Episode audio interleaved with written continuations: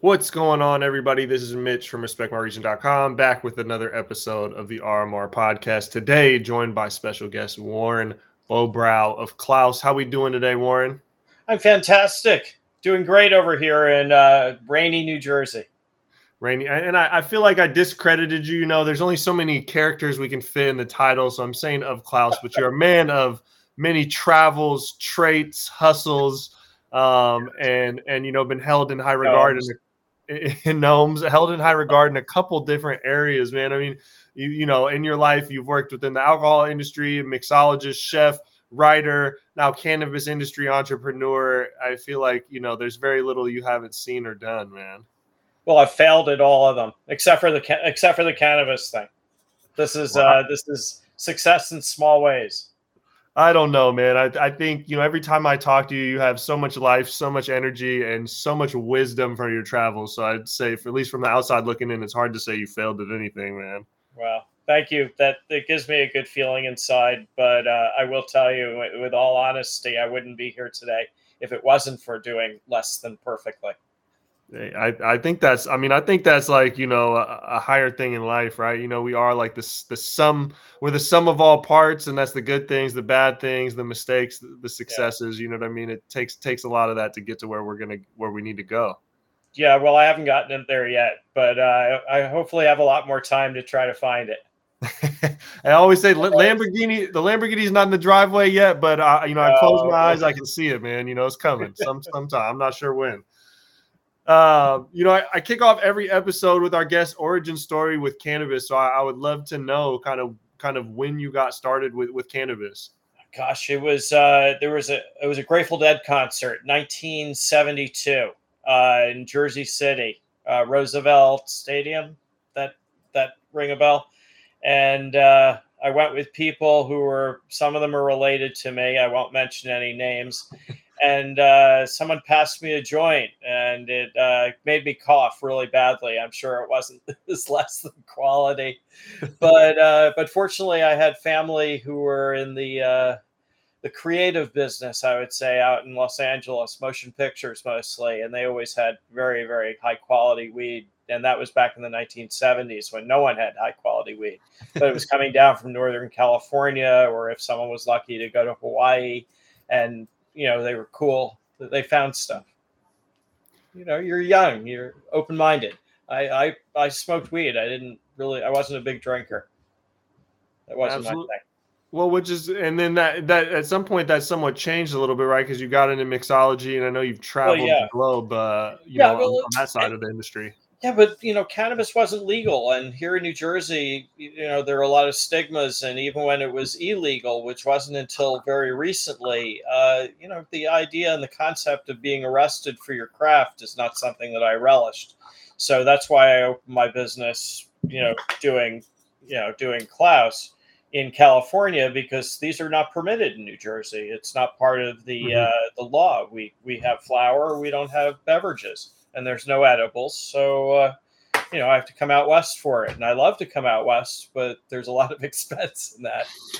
You know, got to be a rich man to travel. Absolutely, absolutely. And I know you're waiting on the day to bring bring the brand back to the you know to yeah. the home state, not out there in the in the in the east, man. Well, absolutely. I mean, I would love to do Massachusetts, and even though they have a five milligram uh, limit, but still, you know, there's a conversation to be had there. And then I was loving to you know the idea of bringing it to to Colorado because Colorado there's all sorts of interesting things you know and regulations about it that I feel that we can fulfill. Uh, you know, New Jersey's off the table. New York possibly doing something that's terpene forward, if not THC, but mm-hmm gives you the impression of having that that feeling. But but I you know I'm, I'm getting way ahead of myself. What what Klaus is is not a seltzer. It's not one of those clear drinks with bubbles in it. This is a true craft cocktail, and I've created something that no one else has done because there's no one else in the field who does what I do. I mean, I, I, twist things up, and I, you know, the drink is not 14 industrialized ingredients. It's uh, three ingredients, and they're bartending ingredients or mm-hmm. you know culinary ingredients, and of course they're usable in a uh, in a manufacturing standard because we you know have food science. Food science is really important, and scalability is really important, and being the CEO of a company is really important, and and you know being have the gift of gab is really important, mm-hmm. and getting out in front of people and meeting people like yourself and being really engaged about you know doing something that no one else has ever done and doing it in a way that, that that's successful and is passionate and and makes me feel you know happy to be alive at 61 years old and to do what i love i mean that's totally where it's at if i don't do this i'm going to become who knows maybe a sculptor a lot of so, weed. so yeah some form of creative outlet i am i am sure but yeah i'm, I'm kind of curious your your the inspiration behind Klaus because I know I, I tried it when you did you know I think the the launch at Hall of Flowers at uh Tran at, at the at right. the David's you know, yeah event. at the at the Zoe at the no, Fairchild event at the uh, Air Museum. Yeah. Yep, at the Air Museum. Yep. That was um, great. That was amazing. We got it in front of people who have never ever had a chance to to taste it. They were incredible to us. I mean, David is is I, I, wrote about him when I wrote for Forbes, and I guess that opened up some doors. I don't know, but uh, but we were able to get the uh, get Klaus into people's mouths, and uh, they they they tried him, and you tried it, and it was something that you know really was invigorating because the flavors at work here mm-hmm. are not your normal uh, you know fizzy water drinks or soda drinks and the fact that it's only six tenths of a gram of sugar is should be really important to you. Mm-hmm. You're young yet, but when you get to be my age, you start looking at your sugar intake and you say, you know, what's healthy for me? And six tenths of a gram is not going to hurt you. And 16 calories. I mean, 16 calories. Who does a 16 calorie drink right. out there? Look at the calorie count. Take a look and see what you're drinking and and and how it, you know, how that Coca Cola that you're having is is you know 400 calories for eight ounces is not helping you out you know so so we want to make something that's delicious and and i can't say it's nutritious but i can just say it's really tasty it's not yeah it's not like you said it's not leaning on that and, and like eh, for me right i'm not a calorie counter as a consumer but i also don't drink right. soda i haven't drank soda in yeah. Over well over a decade just by choice i'm i, right. I stopped doing it and i now just have no desire to do it I'm not a seltzer drinker really. I mean, I'll have one every now and then, but I, I I'm one of those weird people that just likes like regular water. Like I enjoy no, it. Whereas there's there's nothing wrong with it. But my idea of of creating the the Mezzrow because there's a whole backstory mm-hmm. and why it's called Mezzrow. We could talk about that if you want. But the idea of of, of why I created the drink was to make a, a twist on a drink that you would normally have with rum in it. And in hmm. this case, it would be a rum drink that would have an agricole, and an agricole rum would be from Martinique or from Guadeloupe, and it would be a French type of rum that's made from freshly pressed sugarcane juice that's not fermented and not boiled to make molasses, which is really poisonous stuff. And if you're drinking molasses rums, you should stop today and only drink fresh pressed stuff. But anyway, I digress. The uh, so this drink is meant to have rum in it. What we did is we put 10 milligrams of full spectrum terpene forward hippie crasher uh, TH, you know, THC mm-hmm. cannabis in the drink. So the flavor and the smell of the hippie crasher is is really, you know, it, it has a pungency to it. Mm-hmm. It has kind of like the baby skunk running outside the window right now, and and this gassy pungency, which is really nice, and, and it is very pronounced along with the Pickett's extra hot and spicy ginger syrup from mm-hmm. from uh, Denver, which is made in a Great Britain style, and then I use the uh, I use a lime puree from France from a company called Les Boiron, and you know it's called French. You know, it's a French fr- fruit puree with little tiny Caribbean limes, very intense, very potent limes, oily,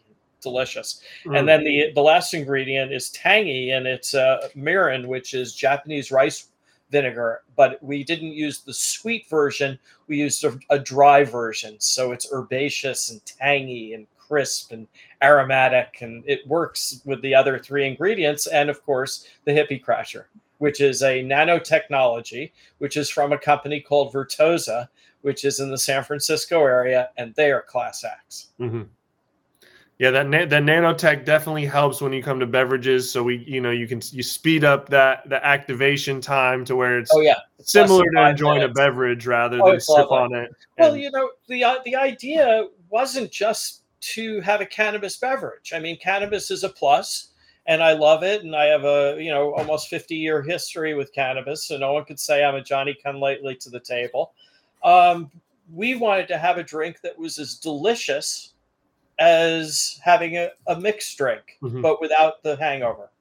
I don't drink anymore. In uh, July of 2018, down at Tales of the Cocktail, where I was doing a private event down in New Orleans during the during the Tales, and uh, I took my last drink, and it was a Hemingway, and I love Hemingways, and you know I really wanted another Hemingway, but they just didn't taste right to me anymore. So I wanted to have a uh, create a beverage that was socially acceptable, that mm-hmm. no one knows your business, that when you're drinking it, it's just as pleasurable as having any sort of canned beverage. You know, canned cocktails are super potent and super delicious, and they're all over the place right now, and they're making people all kinds of money. Why can't a THC, you know, infused beverage like Klaus do, you know, equally as well? Because it's delicious and tasty and you know vibrant, and you'll never have a hangover from it. Yeah. Yeah, and and that's the big thing, right? Like about cannabis beverages, there's this big talk, a lot of hype, a lot of articles are coming out uh, about their place and some of the pros and the cons of them fitting into social situations. And I feel like you've done a good job, as you just explained, of some of the elements that have gone into this beverage of making it not just fit in you know, from the way that it looks, right? Um, but from the way that it tastes, the way that you can yeah. enjoy it, the way that you can consume it, wanting a cocktail but not wanting the alcohol. I mean, the design is beautiful, and John Mammis, you know, is brilliant in, in what he created here for me. And but it's not going to fall prey to what we call pretty label syndrome. You know, you go to a wine store and all the bottles are beautiful looking, mm-hmm. but the wine's plunk. You know, in this case, the beverage supersedes the beautiful label. It truly does. And everyone that tries it says the same thing. They say that I've ruined them for their bartender, which is what I anticipated having happen the first time.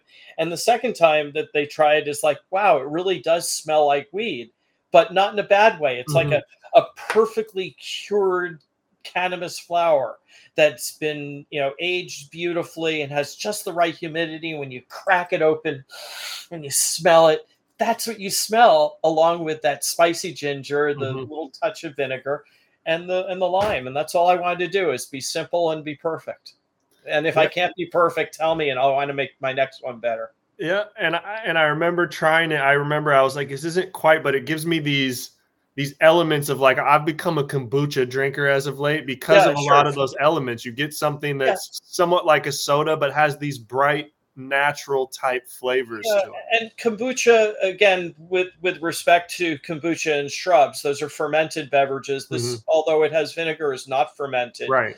Um, and it's also shelf stable, which is something very important. I, I do stress that you should refrigerate it because it just tastes even better refrigerated but don't overload on the ice. You only need like one or two cubes, if that. And then the other thing is make sure your ice doesn't taste like garlic from that pasta that's been lurking in the back of the refrigerator for two or three weeks. So, you know, take good care of your ice and your drinks will take care of you. Hey, ice that's important.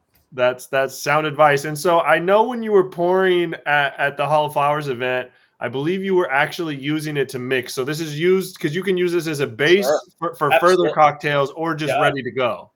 Yeah, I mean, there's a I did it. I did that at the Hall of Flowers, the Fairchild event. That was just straight pours. Okay, okay. I did a, another event at the last at the Palm Springs Hall of Flowers that just took place, uh, you know, a couple months ago, and I'm still working on some of the flowers from that. Um, that one I did some live mixology with okay. uh, with with I did it with alcohol and I did it without alcohol because I wrote this little book here called Cannabis Cocktails, Mocktails, and Tonics. So I have permission to use alcohol when you mix in with, you know, for the crossfade.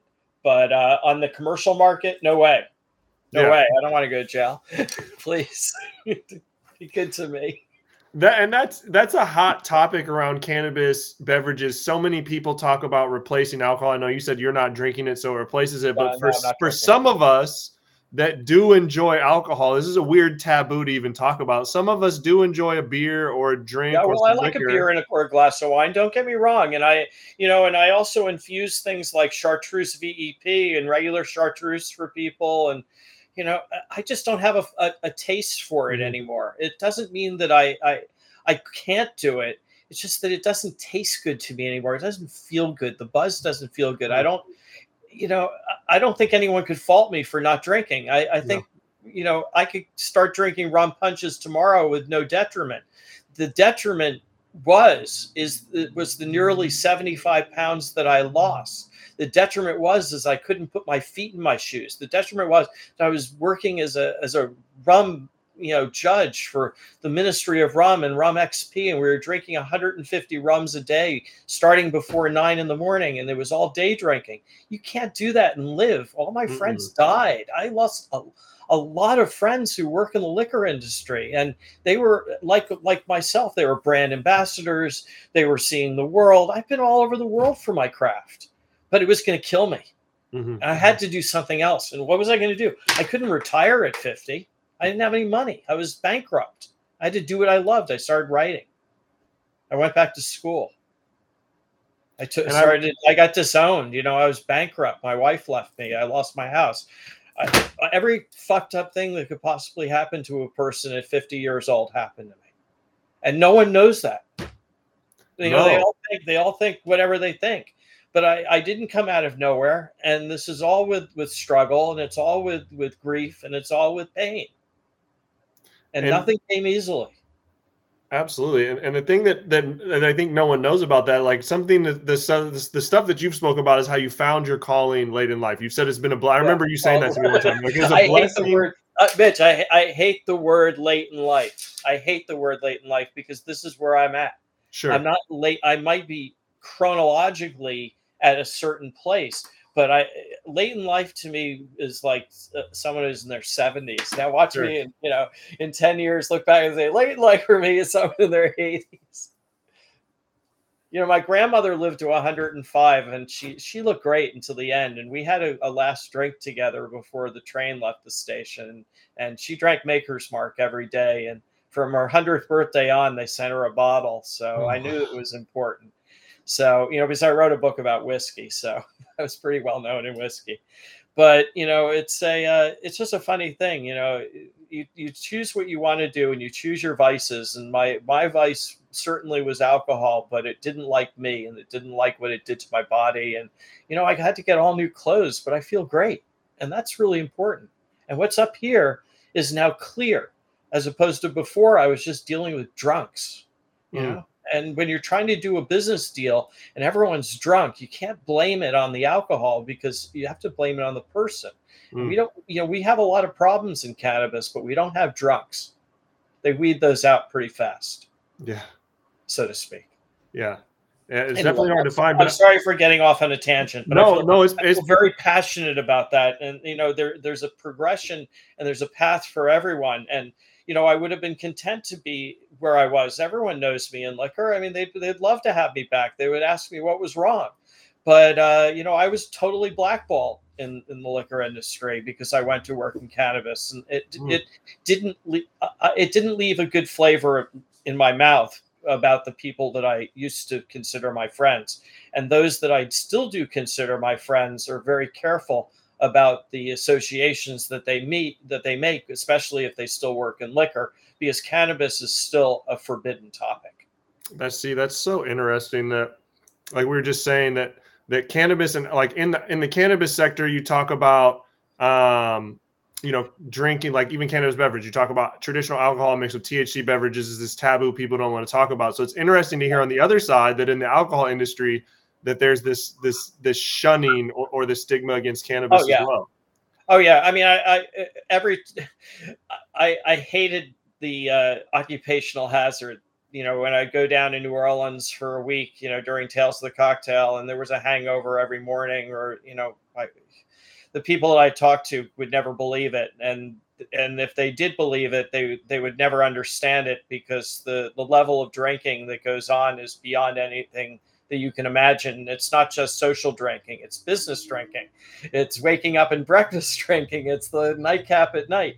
You know, but I'd much rather talk about the things that make me happy and like the people, uh, you know, where I was mentioning about uh, Hall of Flowers and, and how they embraced my work. And I wrote, I was fortunate to open up doors and, and introduce myself to people and get out of my comfort zone where I really had to uh, to tell my story and, and make it into a real elevator pitch. And it led to meeting the uh, Sands Lane people who mm. really have been incredibly supportive of my craft. And I would never have been able to get this far without without them. And and you know, it, things are are gifted in life, and that's one of the things that I was gifted with was a was someone to support me and my craft and to recognize the fact that the drinks that I make are, are the best they've ever had. Mm. and I, I, make no pretense. And, and I think I'm pretty soft spoken. I mean, the people I come across who are from the bar, you know, the bar world, they, they, they know everything about everything. And I'm happy to say that I know just a very tiny little bit and still am as good as I am. So I'm lucky. Yeah. I'm just lucky. At what point, obviously, like you said, is being a cannabis consumer starting, you know, a couple decades ago and that not being a viable industry or career path and then all of a sudden this career path unfolds itself in a way that wasn't around what did it look like and how long did it take you to be like all right i'm shifting to the cannabis industry because now it is an actual industry well, it only happened like three years ago i mean that's it mm-hmm. three or four, four years ago even though i wrote cannabis cocktails in 2015 and it wasn't released until 2016 still that it was illegal then and, and it was forbidden. And you know i i really had a lot of problems. I had a lot of financial problems. I had you know it was it was really uh, to the detriment. It, it caused me to be disowned from my family uh, physically and emotionally and financially. I mean who, who's ever had to deal with that? I don't know of anyone else i only read about that stuff in books but it happened to me too and it, it's not fair and you know coming from a, an affluent uh, you know, ultra high net worth background and being raised all over the world and never really been given the life skills that were necessary to become self sufficient until I, you know, worked in a bank and, you know, for almost 20 years and paid attention to what was going on around me, whether I liked the job or not. But the fact was, I wasn't given the skills at home to know how to have a savings account, know about the value of compound interest and know about how to how to run a checking account. I mean, how many kids know how to do that today? They don't. So this stuff is really really important. But I wasn't given those those skills because I didn't get cut off until I was almost 50 years old. So in a lot of ways, it was do or die. And I got a job as a barback because I wanted to write about the alcohol, you know, the liquor industry from the inside out. And, you know, so it was 2010 I needed a job. I went to see my friend Chris. Actually, I went to see my friend Anthony Bucco, who was just starting off as the executive chef at the uh, Ryland Inn in White House, New Jersey, a five star restaurant. Incredible food. And I asked him for a job, but I didn't want to be a cook because I'd been through culinary school and that was just no place for me. I wanted to be out in front of people. So I went to see his head bartender was a guy named Chris James, who's still my mentor to today and I always thank him. He was the one who taught me to make a drink and speak to someone at the same time. It's quite an art. But once you can do that, you can do anything in life because you can shows that you can do something with your hands and carry on a conversation without making mistakes. so Chris was was really good to me and and just taught me how to do that. You know, and in a lot of ways, you could say it's like rolling a joint and having a conversation mm-hmm. at the same time.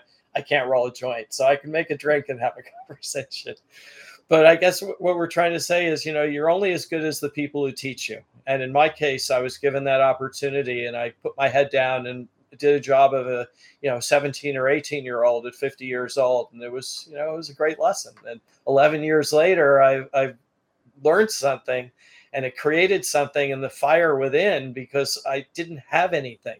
I didn't have rich parents to fall back on. My father was about to be dead and my mom I haven't seen in you know in 15 years. So you know there's a uh, there's a there's gifts in life, and there's things that cause you pain, and there's things that make you cry, and there's things that that you say it's not fair, but you're only as good as what you make yourself. Mm. And I've made something out of nothing. And anyone who wants to shoot me down, please go ahead because I've written six books and I've heard it all before. And if you know, and if, if you could write write a book like Cannabis Cocktails when hardly anyone was even born, much less had you know smoked weed, I think that's a pretty good accomplishment. Yeah, absolutely. What what were what was your experience at making cocktails, and what kind of uh, cannabis infusions were you doing in, in 2015 when we didn't the nanotechnology wasn't quite a conversation yet? Oh yeah, well, as a chef, and I was trained as a saucier, so I knew a lot about double boilers. you know, making sauces, you don't want to curl those those gentle, you know, mother sauces.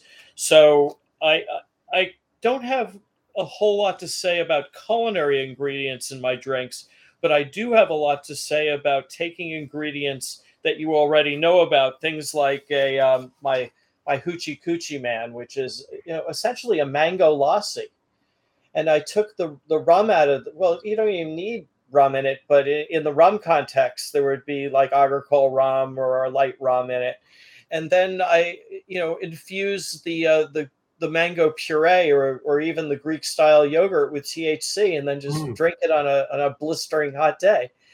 You know, with the ramen, it, gives a, a, unique experience and it and it has a wonderful effect. And it's probably the best high I've ever had in my life. But I will tell you that it's not for everyone. And you know, don't go to your bartender and say, I've got this tincture, will you put it in my mango lassi? That's probably not a good idea but you can go to your Vietnamese restaurant and you can get a uh, iced Vietnamese sugarcane juice, and in your pocket you have some condensed milk that's infused with THC and makes something really delicious. Mm.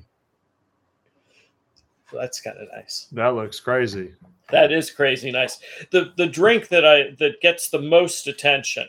I mean, there's there's lots of great drinks in this book. There's 75 drinks, but the drink that gets all the attention is the Vietnamese iced coffee with THC infused condensed milk. Hmm. That is the drink because you can make this. This drink has 250 milligrams of THC in it. you can destroy yourself and all your neighbors. Yeah, you get with the coffee, you get your day started and finished right there with one. With one right, right. And if you really want to have fun, you could do something like a tea punch, which is loosely uh, based on the on the Mezzrow and a tea punch is lime. Uh, it's you know lime puree, cane sugar syrup, and rum. And I have it with uh, lime, uh, ginger, the ginger shrub, which became the Mezzrow, and then it has rum agricole and the cane sugar syrup, and it has about 250 milligrams in that tiny little glass. Mm. So it really does the job, and it's great on a hot day. Does not have any ice in it. No ice. Huh. What what what are the elements, you know, and this is probably vague, but what are some of the elements you feel like that a great cocktail or mocktail needs, whether it's flavor wise or what are some of those components you feel like? Uh, it, it should not be sweet. I don't make sweet drinks, so uh, that's that's the first thing, and and that's what's so, such a disappointment to me. Uh, when I spoke at the Cannabis Drinks Expo, the two times that I spoke there, uh, the first time I got up and I said cannabis drinks suck, and they do. And uh, the second time I got up and I said, cannabis drinks suck, but not quite as badly as they used to. they didn't ask me back this year. No, they, they did, but I, I'm gonna I'm going back as an observer, not as a. Uh, as a well, you can't be on here bashing the category anymore.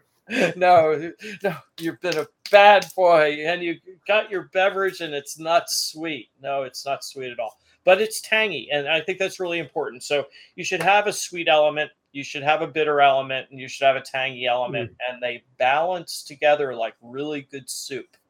Mm. And as a saucier, I'll tell you that everything doesn't go into the pot and then puree it and hope that you have something. That is a technique, but not for making sauces. Mm. And so I use that those same kind of techniques for for building Klaus and and each of the SKUs, and there's going to be three SKUs before long, and I'm working on the other two right now. But uh, each of the SKUs are unique, and they have a, a clarity of ingredients and a clarity of flavor. And the cannabis element is seasonal, so certain uh, nano emulsions are only available at certain times, and hmm. that, so that gives my beverage a certain seasonality, and I like that. I, I love that seasonality, that craft element that I'm not making 25 million cans and you know, wonder if if they all are going to taste as uniform. I'm I know that that mine are going to taste uniform, but I'm happy not to make 25 million cans. I'm happy to make a batch. You know, we're doing batches of 5,000, and I think that's really marvelous. You know, I worked in craft spirits for all the years that I worked in, you know, in the liquor industry, and I would never have it any other way. I wasn't working with, you know, William Grant or Diageo or any of the big players. I was working with, you know, companies that were coming out with you know 2500 bottles of spirits. That was a big run you know mm-hmm. they were lucky if they could sell them.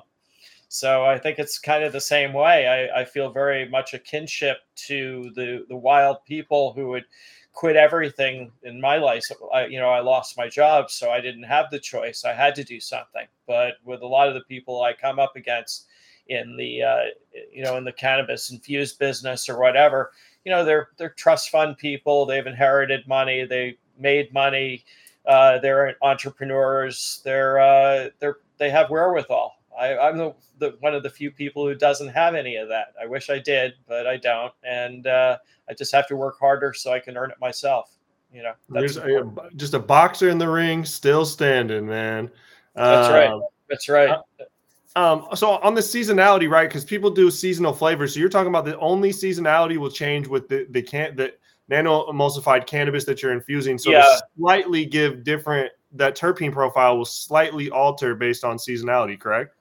I believe so. And uh, you know, I I I really don't know what the limitations are of Vertosa yet. You know, I, I, I imagine that that once they sell you an emulsion, they can continue making it until such time as they can't get it anymore, and then we would have to reformulate. You know, reformulation is not inexpensive, and that would that would be a problem. You know, a drink is as fine as the Mezzrow needs to have the right strain to complement the other ingredients. Mm-hmm. And I, I, need to go back a little bit. The reason why we called it the Mezzrow, it was for uh, a guy named Mezz Mezzrow, who uh, during the jazz era was friends with a cat named Louis Armstrong. And yesterday was Louis Armstrong's unofficial birthday, July 4th. And uh, Mez was a guy who, uh, white guy, Jewish guy, who brought a bunch of weed up from Mexico and sold it in Harlem and in Chicago, south side of Chicago, which was the center of jazz music in uh, you know in the jazz era, and uh, he made a lot of money and made a lot of friends. And one of the people that that Mez hung out with, of course, was Louis Armstrong, and that's where Louis got his stuff because uh, mm. he was a smoker, not a drinker. Something you should know.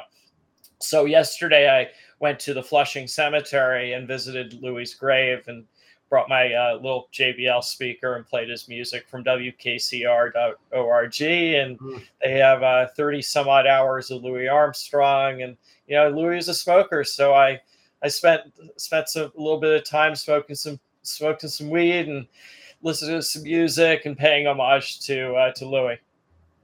Oh, that that's a that is amazing. That's a great great great way to infuse that name around some history.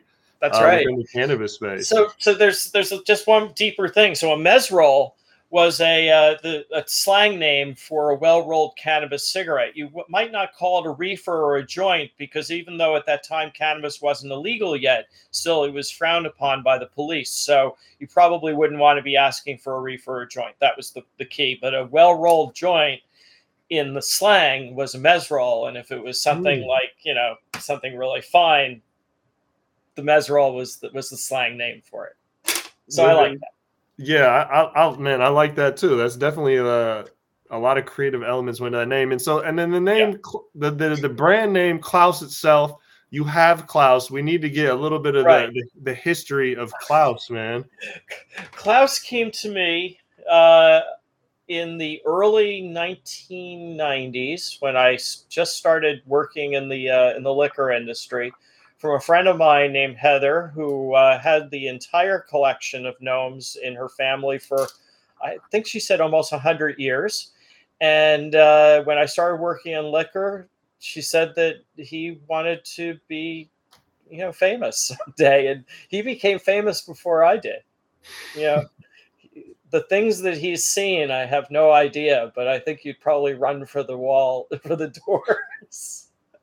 He's, tra- he's traveled the world with me. He has. He's been all over the world with me. He's been held by presidents and kings and bad people and good people and gas station operators and hospital workers and and guards at the border took him from me in uh, in France, and they uh, they X-rayed him even though he's hollow and terracotta, and they had guns on me because they thought he was uh, I was smuggling drugs in him. True story. And uh, in Russia, they they examined him extra hard, and you know all the things that went on there. And uh, I don't know in Switzerland, uh, they examined him. Everyone's examined him. They they love him. They love him, or, and they don't know what to, what to do with a with a grown guy, you know, traveling with no. but I do.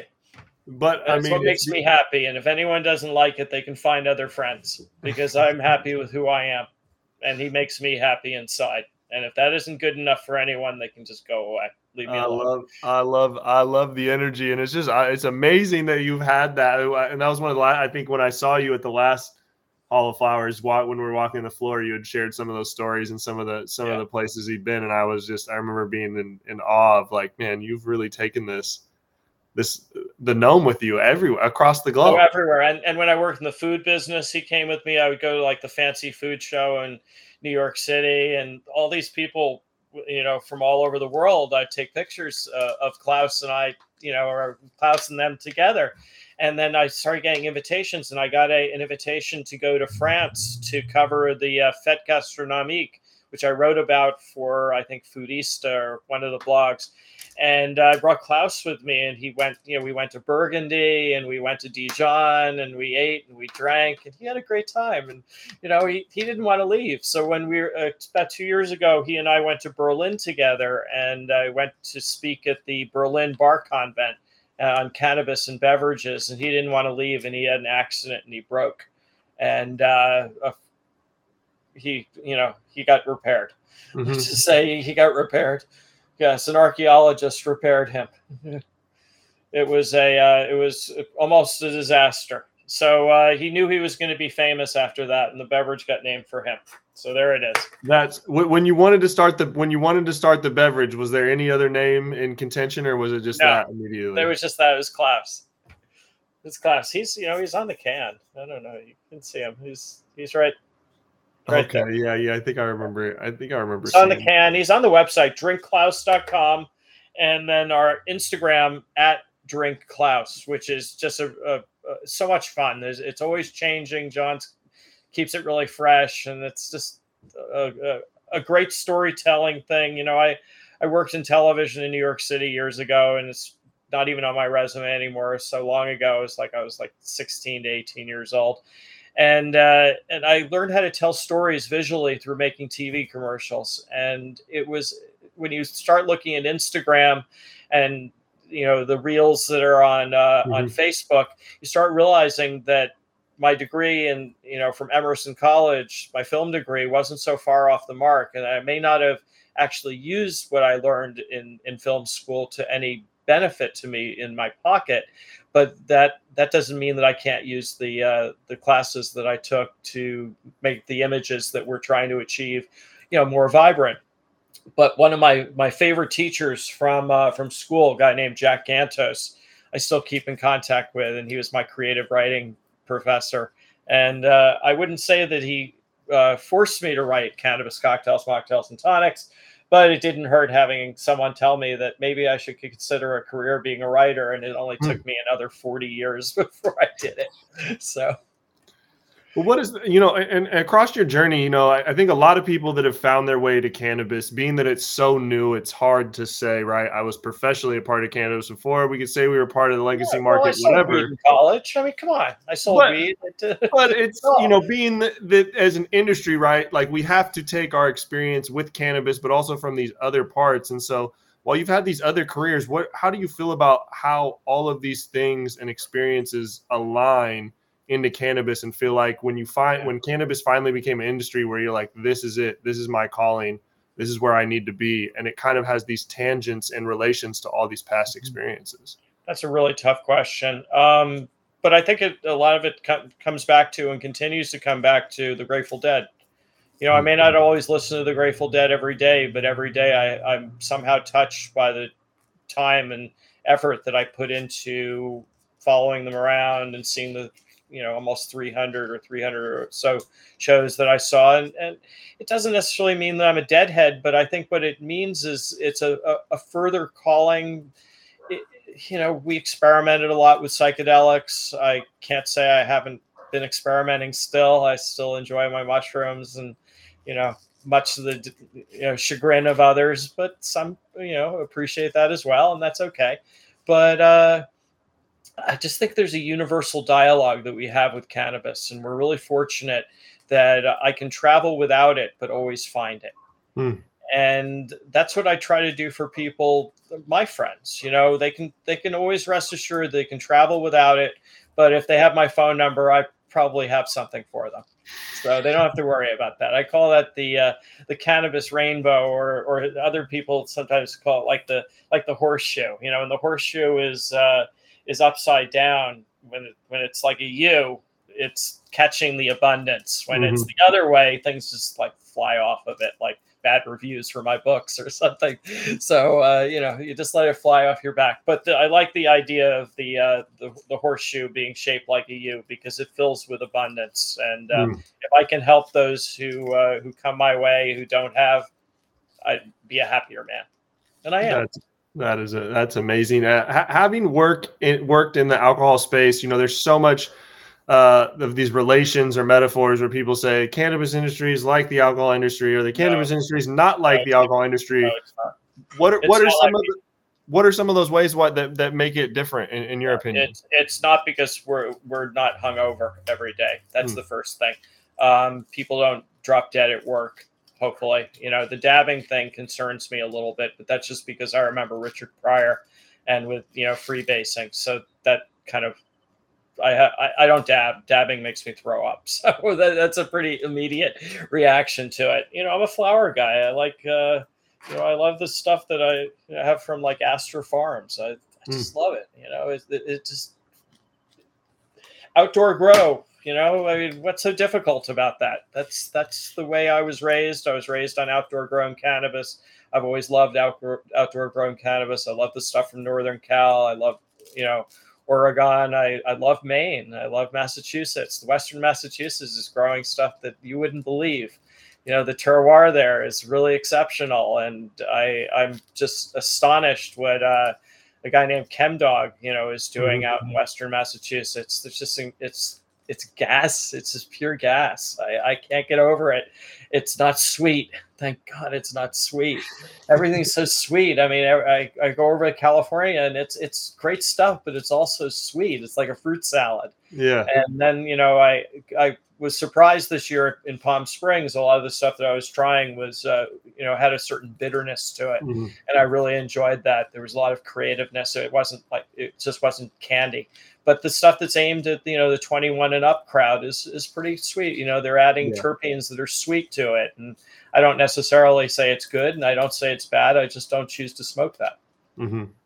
and so that's interesting whether it's beverage or cannabis that terpene preference for you follows yeah. suit where you don't yeah it does yeah very much so. I mean, you know, but as I said, with with the drinks that I make, you'd be hard pressed to find anything that's sweet. So there are a couple things that sort of teeter on the edge but uh, I, I knew that I wasn't going to do something in the beverage space that was not challenging. I had to do something that challenged your palate and your intellect. Mm. And if hmm. you didn't like it, I wanted you to tell me why you didn't like it. And I knew, as I said earlier, I would make it better the next time because mm. my ambition in life is to ruin you for your bartender. And if I do that, I've done my job. and it's the best. It's the best feeling I can I can I can give you because it shows that I've succeeded at something in life. I didn't have that growing up. My my dad was manipulative and, and destructive, and my mom was with her horses all the time. So I didn't have the the family you know unit. And the only time I saw them was when we went to travel in Europe, which would be one or two months of extreme deep dives into culture and to food and into wine and, and everything else that goes along with you know being raised like I was. But mm-hmm. I will uh, tell you that when that ended, when all of it ended, it was a it was a stark reality of how hard you really need to work to to achieve something in this life. And uh, I'm prepared to do it, and I've been doing it all along, and I only anticipate doing better. Uh, uh, man, I love it. it's all it's all about refinement, getting better. I mean, that's the thing. Whether you're you know chef, mixologist, growing cannabis, it's all about how can we make this better? How can we take the last batch? It might and it might take you know sometimes some of those regards it might take a couple batches to to surpass the one that sure. you made one time, right? Sure. No, but I I we did it right the first time. Yeah, I knew it was yeah. gonna be perfect. I mean, I don't want I, I I don't want to brag. I mean, I I have a gift. As I said, I have a gift, and I I wanted to exemplify that gift by sharing it with as many people as possible. And right now, I believe we have the best tasting drink on the market. Unfortunately, we have the best tasting drink on the market that no one can buy. So we hope to work through those difficulties, and hopefully, by the time you know this airs, we'll have uh, worked through that and uh, be back in the running. As I, as I said earlier, I don't want to be, or maybe I didn't say it, but I don't want to be in every single dispensary in California. I want to be in the right dispensaries mm-hmm. in California. And the other thing I want to be doing is the DTC piece, so the direct to consumer, the ginger piece, because that takes the distribution thing right off of my hands and lets them deal with that mm-hmm. rather than me having to go around in circles figuring out someone who likes me. I know they like me and I know they like the beverage. I just have to have someone who can go around and do it, make yeah. that happen. I'm the sales guy. I open up the doors. They have to get it there. Yeah.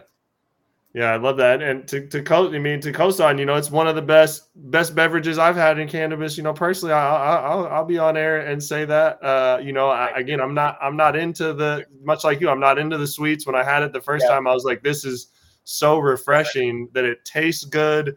It's got so many elements that you would want. You know, that I get that people want from from carbonated or sweet beverages.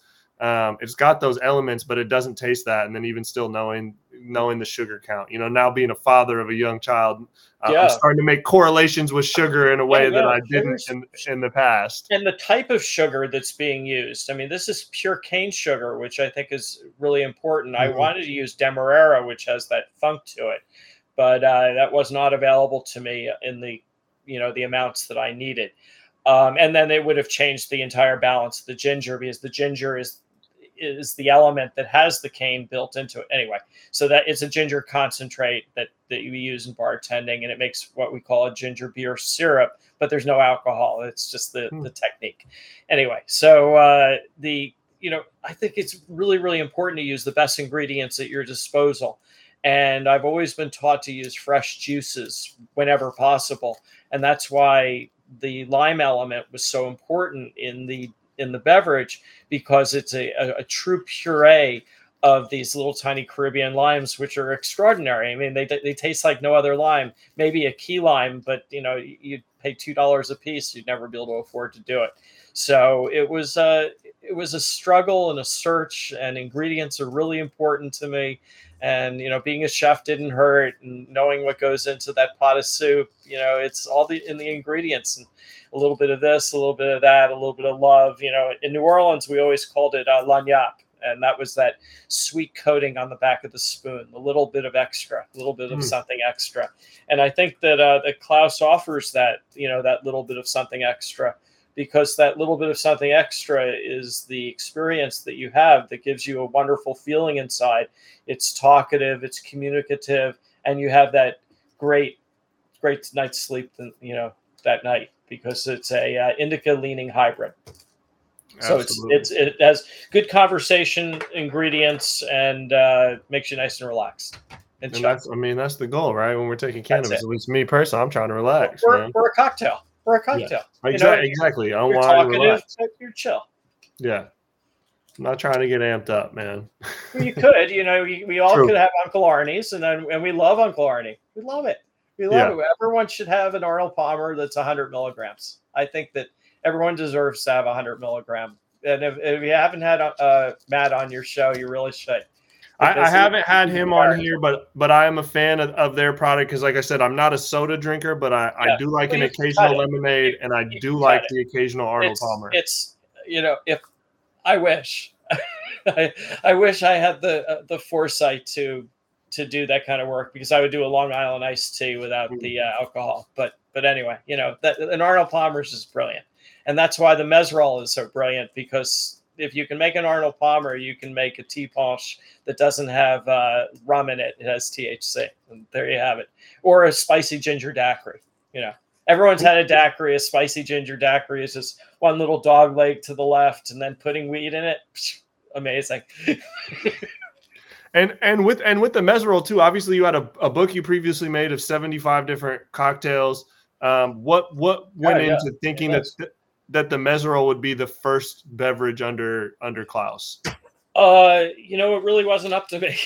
I uh, because I, I, I formulated that. Actually, I formula uh, the first formulation I did was with Matt from uh, when he was at space station, and that was just the one that that we that we seemed to you know that we could get the ingredients pretty easily. And when we first started formulating for for the drink, and we we did it with like you know notes written on the back of a piece of paper. I mean, it was really it was pretty rough stuff. I mean, I had the uh, I had the lime puree, I had the ginger, but I didn't really have the vinegar yet, and I I, I was worried it was going to be too much uh, too low of pH or too high of pH. Instead, you want to have low low pH, high acidity, and it didn't have any acidity at all. It just it just sucked. It wasn't there yet. So it took another year and another several formulations until I came to the realization that I was going to use something from one of my books, and that was the uh, the the Mirin. And I, you know, I wrote a book called Bitters and Shrub Syrup Cocktails, so I have a lot of experience with uh, fermented beverages and switchels and and shrubs and things, you know, kombuchas and things of that nature. But I don't really didn't really want to do a fermented beverage. I wanted to do a beverage that had a certain tangy quality mm. to it that really kind of perked up your your appetite and made you hungry and thirsty at the same time. And, and, why that happens is the same reason why people put vinegar into their diet. You know, a teaspoon of Bragg's vinegar before you go to bed helps you digest your meal. I can't tell you that Klaus is going to help you digest your meal, but I can tell you is that vinegar element is going to perk up your appetite because you take a, you know, some people drink Amaros at the end of the meal, but they also have an aperitif like, uh, you know, a Negroni or you know Campari or whatever for a, for a, you know to stimulate the stomach juices to make you hungry. Mm-hmm. Well, at mm-hmm. the end of the meal, it's the same thing. You would have a you know an Amarone or you know wine or or a uh, you know something a digestif to settle your stomach, and the vinegar does the same thing. It settles your stomach with that little bit of vinegar element. And it, as I said, it's not a whole lot. It's well in balance. It doesn't really taste vinegary, but it gives you a certain you know mm-hmm. sparkling feeling that it's tangy and it works so well with the ginger in it you know one of the techniques that i use in craft cocktails is adding a pinch of, of kosher salt or sea salt to the to the end of a cocktail you know when you're making a cocktail to bring all the flavors into balance and and that that's a, a, great technique but i didn't want to put sea salt into the drink because i thought that it would probably float to the bottom mm. and it would be it would be lost so i wanted to use something and the and the you know the goal was to use something that wasn't salty the goal was to use something that was tangy and vinegar was the perfect element but you didn't but the, you know there's a thousand and one different types of vinegar out on the market so it had to be the right vinegar mm. and the mirin was the right vinegar yeah. because it tastes great cannabis yeah, I, I mean, I, I didn't do all the R and D, so I didn't try all the different flavors. But I know that candy on your hand. I know I tried that, and I, know it's well, right. You know, knowing about food and knowing about ingredients, and I've always loved Asian food. And you know, being that I was in mm-hmm. California, mm-hmm. I had to do something that was pan Asian because I wanted to create a beverage that was good with the types of food that I love, and that's Thai food and Vietnamese food and Mexican food and anything that has lime in it. You know, mm. when you squeeze, you know, squeeze lime over a bowl of pho that just enlivens all the ingredients that Japan that Chinese five spice powder and you know the, long cooked bones and the you know the fat and the grease and everything else that makes that delicious. It tastes even better when you have a, a Klaus, you know, a Mezzrow with you with you because of that ginger lime vinegar element works really well with Asian cooking. And also, you know, like tacos. I, I love it when you squeeze a lime over mm-hmm. a carnitas, you know, in your taco and have a Klaus with that. This is a perfect combination of flavors. You're getting you're getting me hungry right now, Warren. That's what I'm supposed to do, man. uh, what all what all you got on the agenda for the rest of 2022 with with Klaus? Uh, Klaus is looking for a distributor. Hopefully, we've got that handled. As I said, by the time I speak, you you air this. Um, I'm going to be going to uh, Cannabis Drinks Expo and and making my, you know, introducing myself around. Klaus will be with me. Uh, we're gonna have a good time. I'll be in uh, San Francisco from the 27th until the 31st of July. Uh, going forward, gosh, I don't know. I mean, we're we're gonna try to uh, release the Mezzrow uh, in New York State. Okay. It looks like uh, we're going to do a terpene forward, uh, no THC version. We've been we've formulated for it. I believe we're we're looking for a, a canner right now in New York to put it together. But we, you know, the emulsion can be shipped across state lines because it doesn't have THC. Mm-hmm. So we've got that taken care of, and we have all the other ingredients. So why not? You know, I want to go to whole, you know, be in like Whole Foods. Yeah. I want to be all over the country, man. I mean, come on. I've struggled with my life. I've gone through it all. If if anyone has failed as many times as I have, I want to meet them so I can tell them I failed one more time than they have. oh man, I, I, love it, and and I, I want to see it. I want to see. I think it fits right at right at home. You know, a, a non cannabis version fits in a food a, a store like Whole Foods cannabis yeah, version. You know, that's scary though because my identity is weed. I, I didn't want to make it like like CBD. That's crazy. I hate you know I don't want to say I hate CBD as I almost said it, but uh, but really if things that are sold at like gas stations in New Jersey, mm-hmm. I really have difficulty with.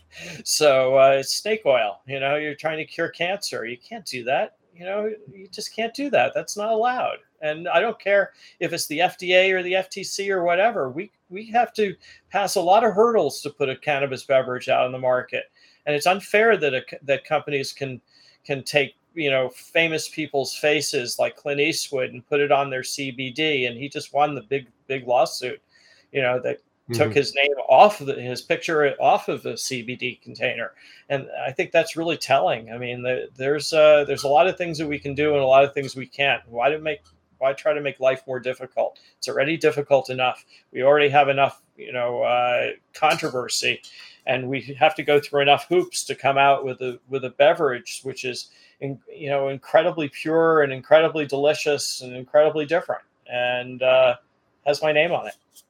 See, I think it has my signature someplace in there. yeah, well, it, see, there's the Mezzrow. I don't know it, it, uh, it has my signature somewhere, but yeah, there it is but I put my signature on it, and that means something to me. Yep. You know, when I used to live in Charleston, they uh, in South Carolina, they said you seal a deal with a handshake, and I believe that. And I sealed a deal with my signature on the can. So there you go. Man, I love it. I love it. As Klaus. good as I know how to make it. Well, I love it. I'm looking forward to to to the next time I can I can taste it. Thank you. Um, that's yeah, no, most most certainly appreciate you uh, also taking the time out to get on here as well, Warren. Anyone that wants more information, drink Klaus K L A U S dot com.